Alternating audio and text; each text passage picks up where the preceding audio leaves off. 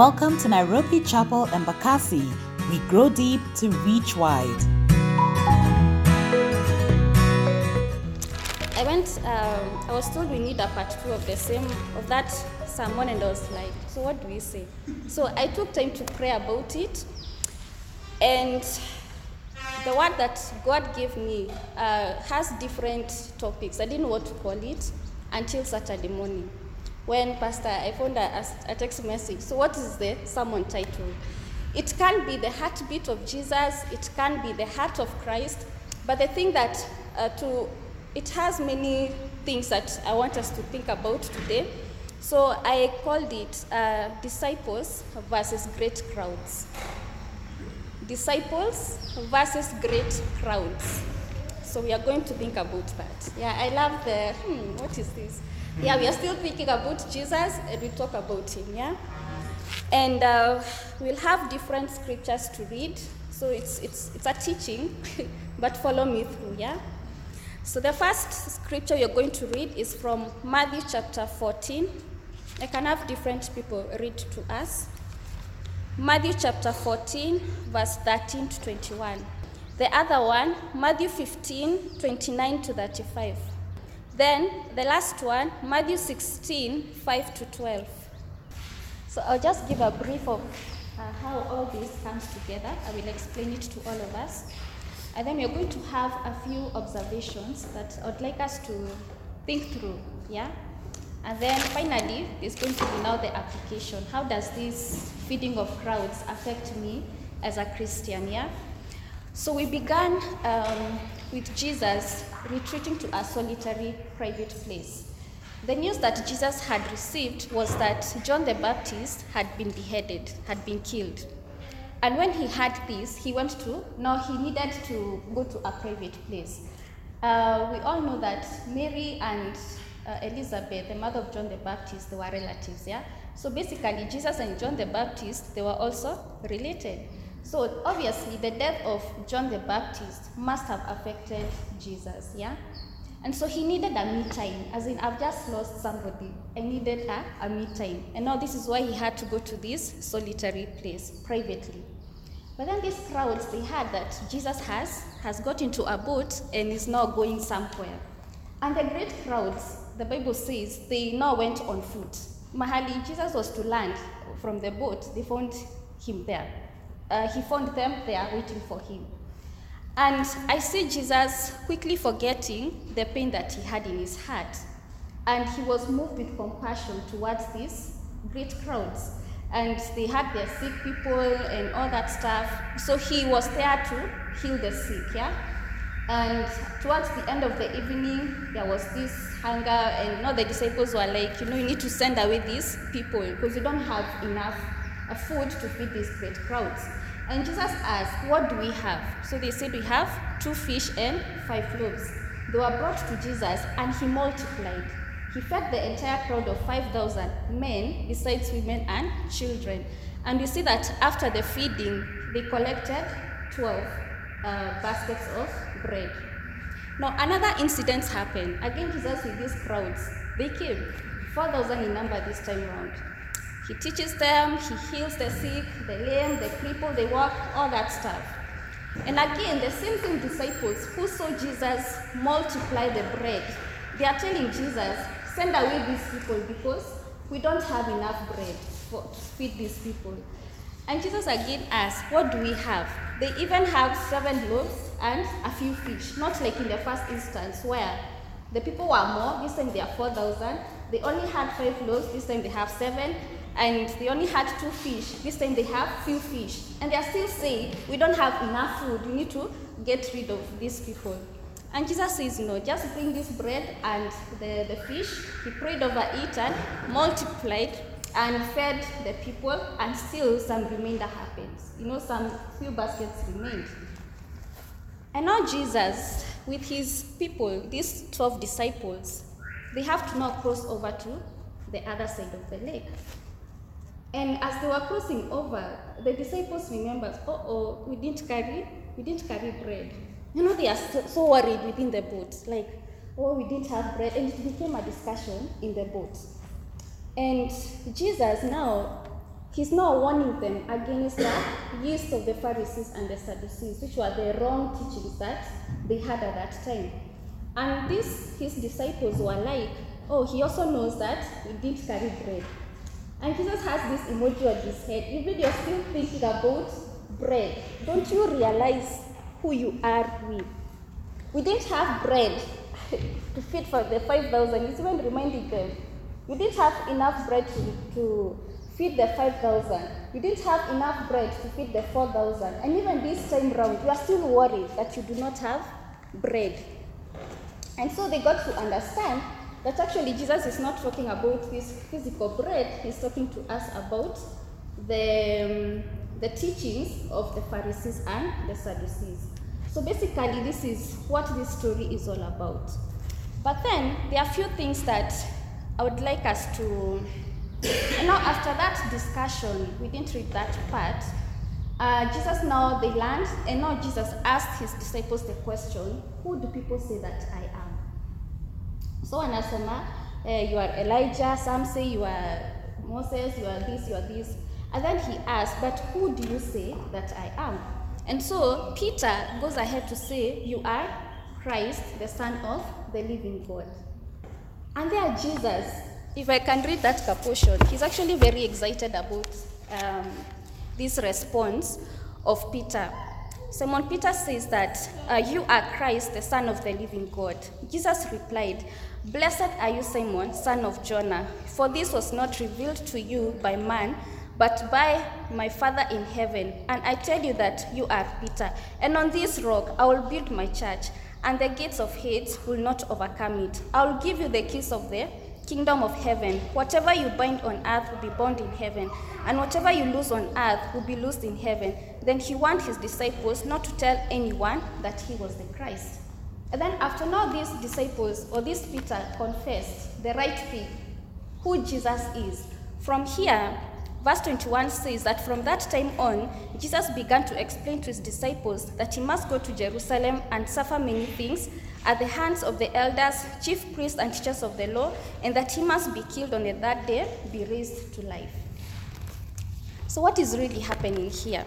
Several observations to discuss from these different texts that we have read. The first thing that I see is the selfless nature of Christ. Jesus was already heartbroken. He's already in a mourning mood. I have just lost my cousin. We can call him cousin. We don't know.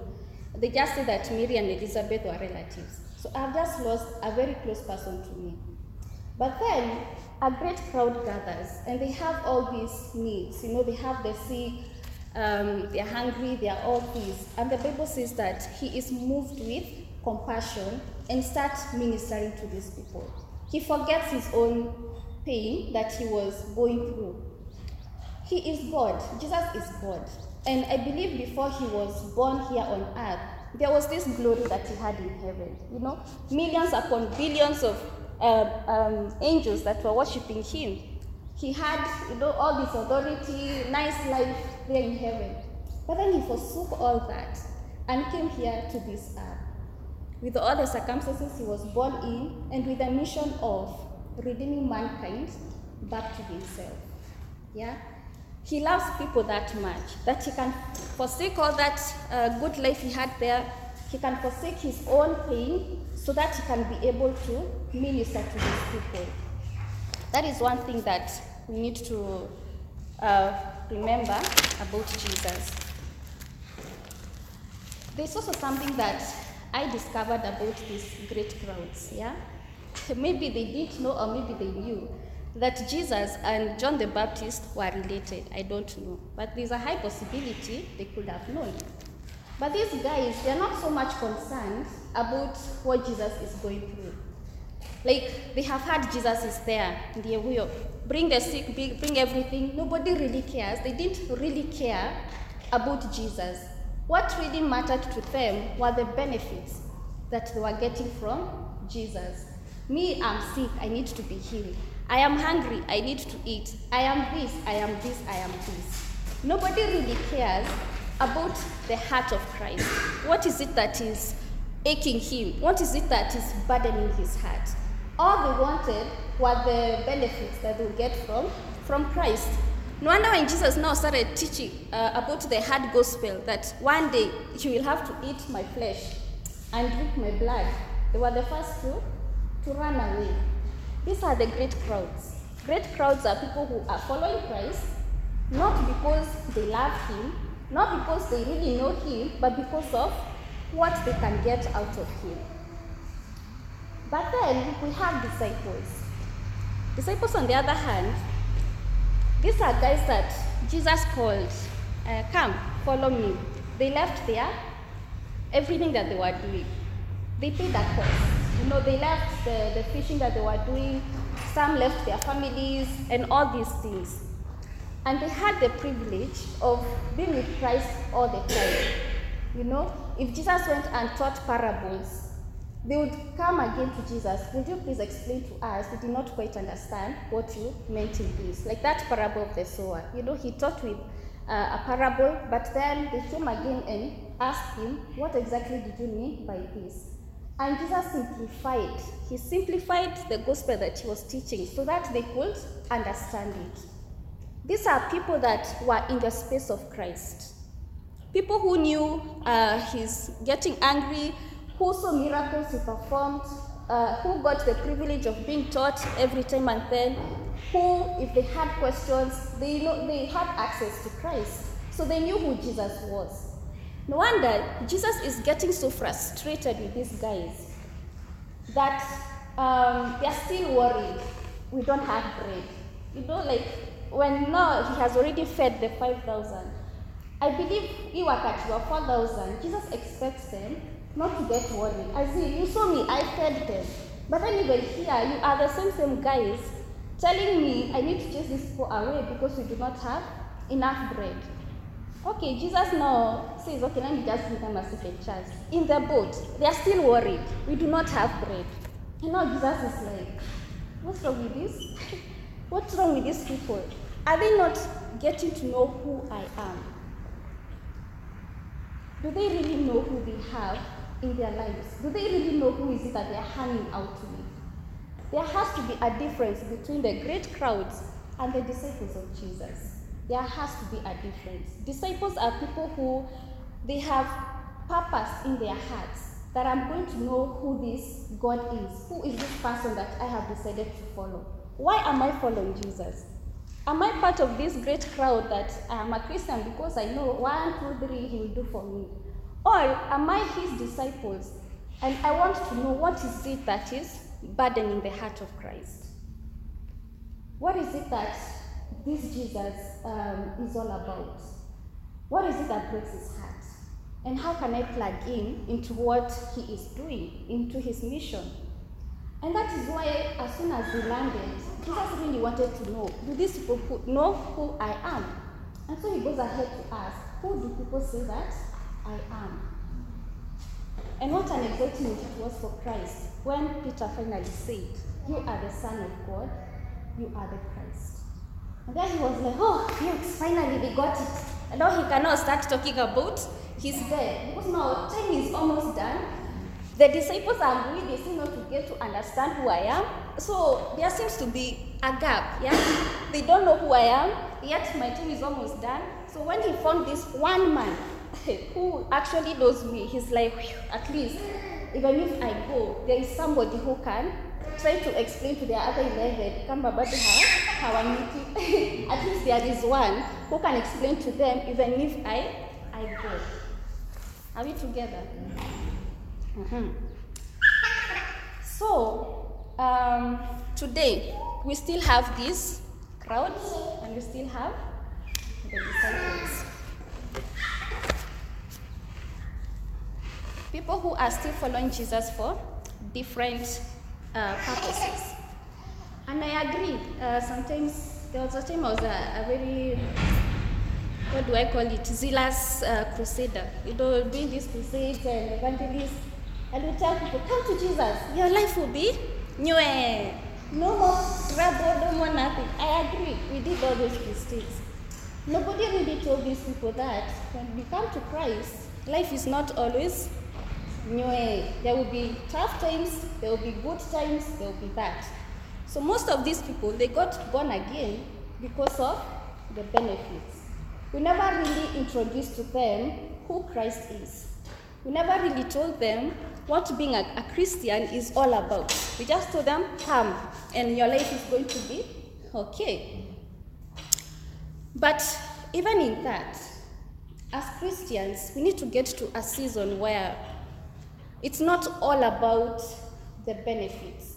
It's about getting to know who is this Jesus that we are confessing to be our Lord and Savior. And how am I plugging in into this mission? As I was reading and meditating about this Christ, I feel the heartbeat of Christ is that he wants his people to know him. you know he says seek ye the, the kingdom of god and his righteousness and all these things are going to be added unto you the same thing he's telling his disciples in this boat don't worry about bread get to know me first get to know seek ye the kingdom of god first and this is what God has called us to do. He wants His people to know Him. And so we are going to Christmas and we are gathering people, families, wherever you are, maybe at your place of work, and all these things. Would you be willing to be that one man? At least among the disciples, Jesus had Peter. Even if the others don't understand, at least he had Peter. In your family, there are those people that, yani, when you gather, you're always talking about that, that fella, that lady who is just wayward, hmm? that lady who is always bringing chaos in your family, or that colleague at place of work who is always causing trouble. Could you now choose to be that ambassador, that one man, that one woman that Jesus says, at least I got Jane, who can make these people know about me? At least I have John in that particular department. That through him, people are going to know about me. And I feel this is the heartbeat of Christ. Christ wants his people to know him. He went to heaven and he left us that great commission. He said, Go ye and make disciples. Not great crowds. There are so many churches that are gathering great crowds, you know. They don't know who this Jesus is. Or they are being promised, you come to Jesus and everything will be okay. But nobody is really taking time to tell them or to show them or to teach them what is this, who is this Christ, and what is expected of me as his disciple. This is a great commission that God left to us. And his mission, his heartbeat, is that his people are going to know him. I know that he went to heaven. We are the people that he left this work to do. Yesterday, um, one of our great generals, Reinhard Bonnke, passed on. I don't know what you thought about that, but to me, it, it was heavy in my spirit. It was really heavy. Uh, the other day, we mourned Billy Graham, people that did great things in the kingdom of God. I know yesterday, Reinhard Bonnke left.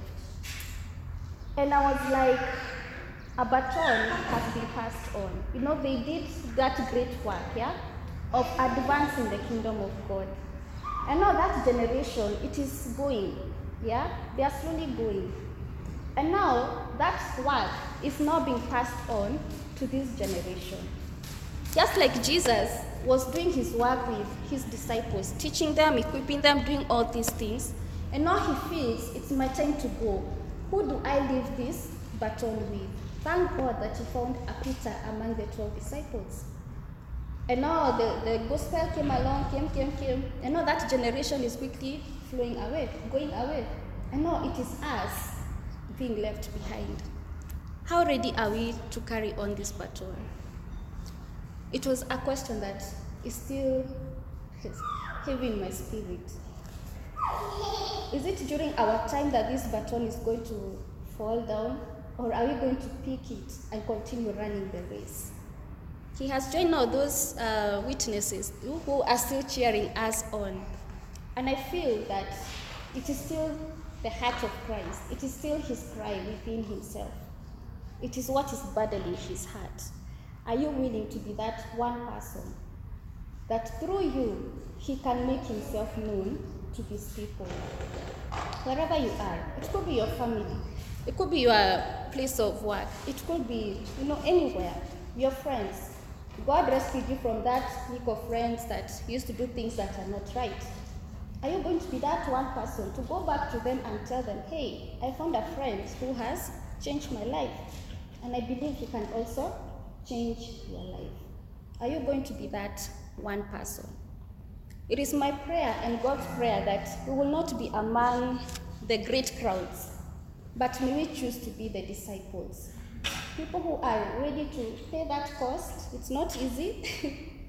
As he, has said, um, I really wanted to be a doctor personally, and I really worked hard, and I got the grades. But then one day I made this prayer God, I am available to be used of you. I am willing to be used of you. He came and paragasha everything. Everything. I had my plans. Finish, do this, work here, do this. But when I said I am ready, everything just went like that. and now, as I told us yesterday, uh, last Sunday, I have become that leaf on that river. Wherever he sends me, I go. He tells me now to Embakasi, I come. To Turkana, I will run. Because I have I have offered myself to him. And this is the, the, the desire that Christ um, has in his heart for his disciples. This is not for everyone. There are great crowds, they will always be there. But are you willing to join his disciples? He has left us that great commission, and today it can be equated to that teaching of eating my flesh and blood. Know, many just they left him. Evangelism is not easy. It's not a comfortable thing to do, but it's something that God has called us to do. And this is what He has called His disciples to do. Are you willing to carry on that baton? Amen. So, as we'll be celebrating um, His birthday, I strongly feel the best gift you can bring to Jesus is a soul. They may not get born again, but share. Share about Jesus. Who is this that you're celebrating? Why did he have to come to earth? Why do you follow him? You know, let just people know about him. And through that, we are going to be fulfilling uh, his commission and we'll be doing that which is burdening his heart. And we are going to be blessed. Amen. Join us every Sunday from 11 a.m. to 12:30 p.m. at Trubani House on Shriji Road off Airport North Road.